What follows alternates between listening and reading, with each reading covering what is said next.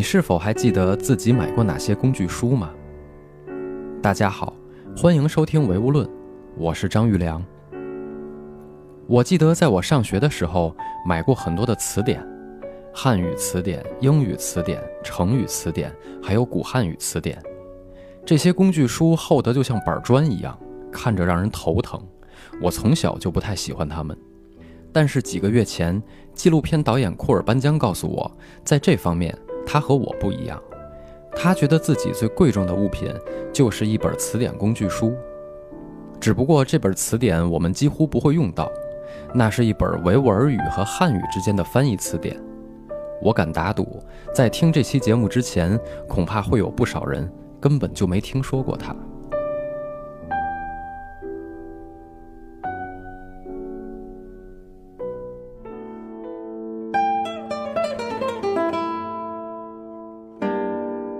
我出生在新疆和田这个地方，百分之九十六点三的人口是维吾尔族。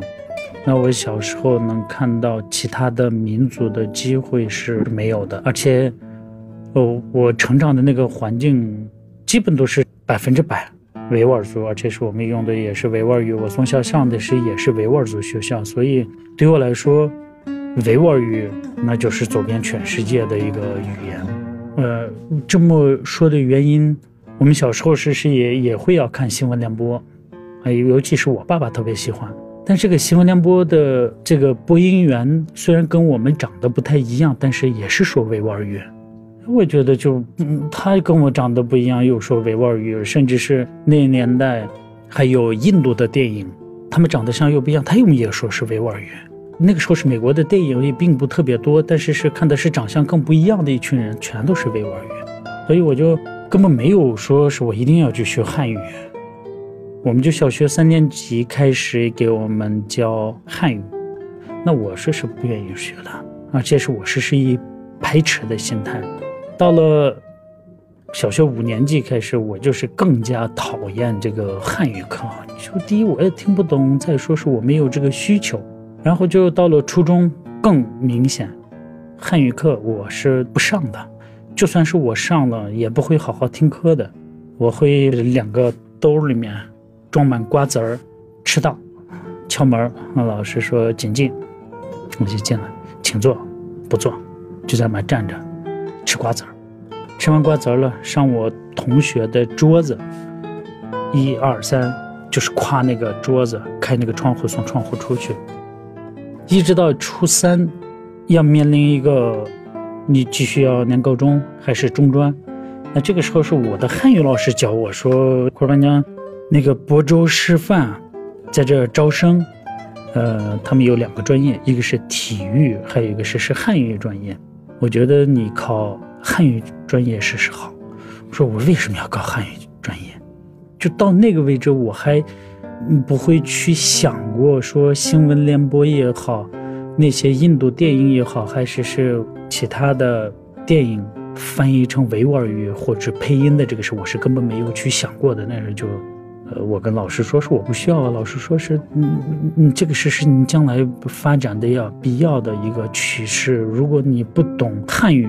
你哪儿都走不了，我就跟他就说了，我说是跟人家新闻联播，或是戴老师就笑了，说都是配音的，都是翻译，翻译完了以后就在配音的。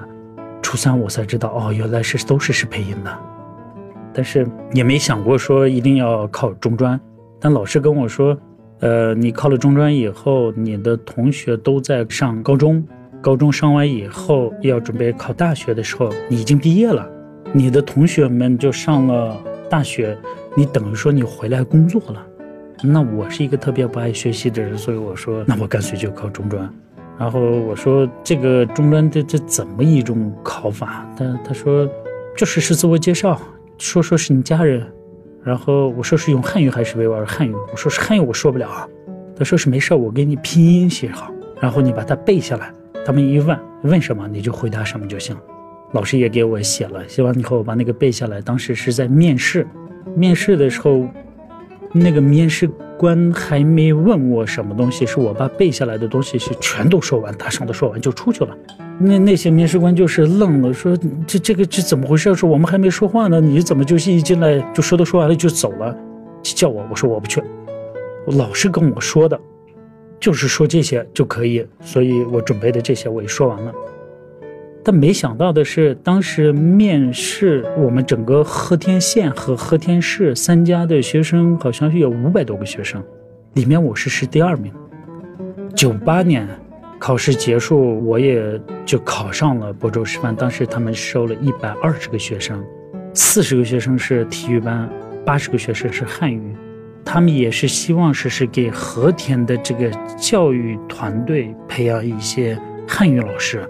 其实和田最早六十年代，应该六一六二年左右，已经有这种汉族学生学维吾尔语专业的班，而且是他们这些班是从上海、天津、北京、河北、湖南这这些地方来的学生去和田，在那边就学一年两年的维吾尔语，然后让他们就当老师。这个是六十年代初就是已经有了。那我就到了学校，其实我也没有专心的去上学的一个目的。我想的是三年上完了就是工作嘛。我爸送我去亳州的路上，他就问我儿子：“你准备要去哪儿？”我说：“亳州。”去了以后就干什么？我说：“不就上学吗？上学以后呢？上学以后不就可以工作了？工作以后就是可以赚钱。”那这个时候是我爸第一次特别严肃的跟我说：“如果你上学是为了工作，为了钱，我建议你不要去上，跟我一块去做生意。你做生意赚到的钱比这个干部或者说上班的人要多得多得多。这上班的人就可能就是一年赚的钱，你有可能就是一天就可以赚到。所以，呃，你要明白你为什么要去上学。”上学不是为了钱，也不是为了工作，是为了更好的去强大自己，用知识来去改变自己人生的一个轨迹。其实这句话是给我影响是最大，也是是到今天为止是让我就改变最多的。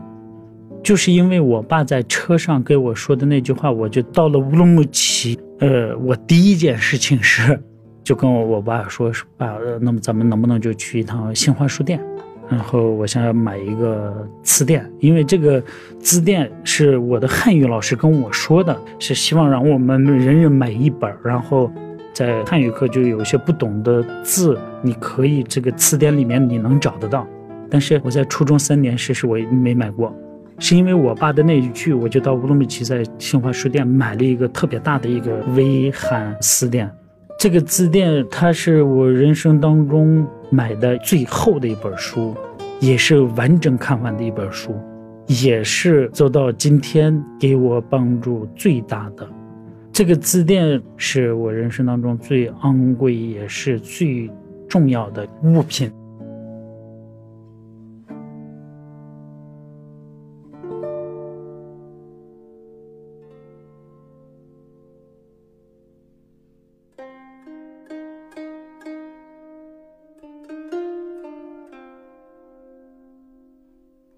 能把一本词典完整的看完，这对很多人来说简直是不可想象的事情。与其说是这本维汉词典给了库尔班江很大的帮助，倒不如说是父亲的一番话改变了库尔班江后来的命运。上学到底是为了什么？我不知道有多少人曾经思考过这个问题。在我们还是学生的时候，都是从老师、家长那里听到这个问题的答案，他们的答案并没有统一的标准。而这些没有标准的答案，却往往影响了我们一生的格局。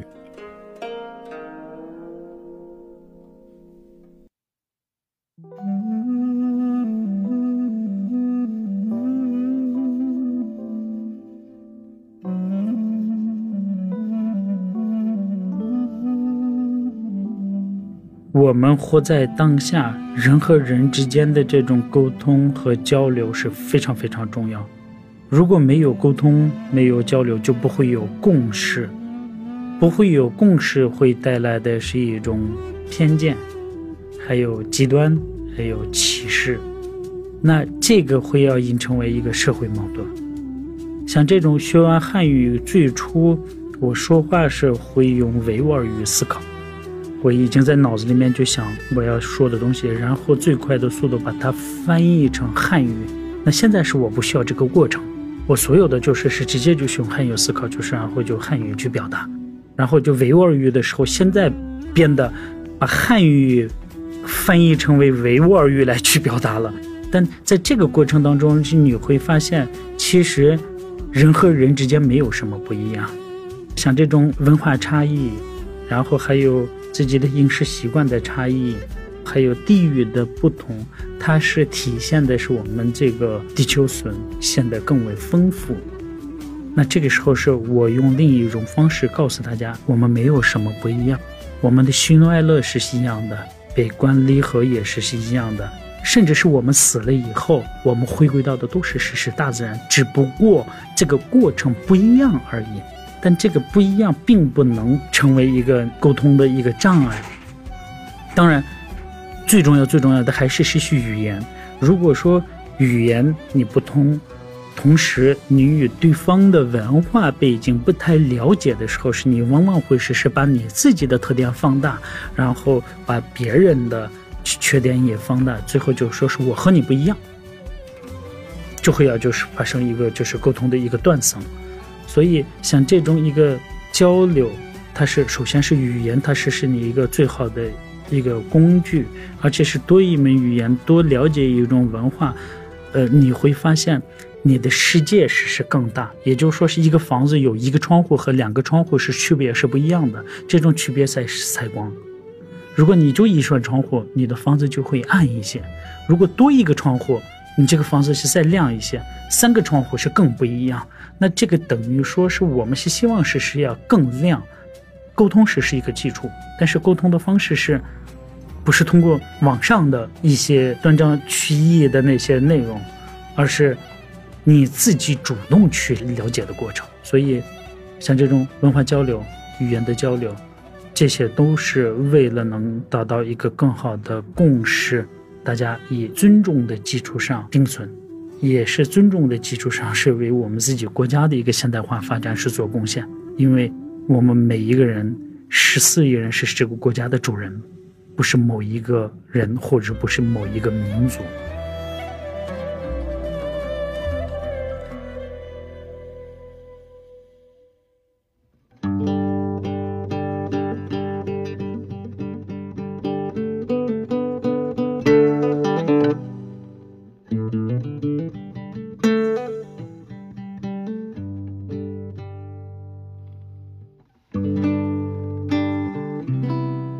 二零零六年，库尔班江来到了北京，继续学习汉语，并留在了北京工作。离家几千公里，他所经历的一切，远远不是“背井离乡”这几个字可以简单概括的。罗大佑曾在歌里唱道：“朋友之间越来越有礼貌，只因为大家见面越来越少。我们确实见面太少了，甚至让我们产生了错觉，带着偏见去看待很多问题。”就连最基本的礼貌也经常忘记了。我们需要多出去走走。这个世界从来就不缺少键盘侠，缺少的是更多独立的思想。现在库尔班江成为了一名导演，陆续拍摄了纪录片《我从新疆来》和《我到新疆去》。可能很多人看完那些作品之后，仍然会觉得新疆好远啊。可是别忘了，只要心不远，新疆就不远。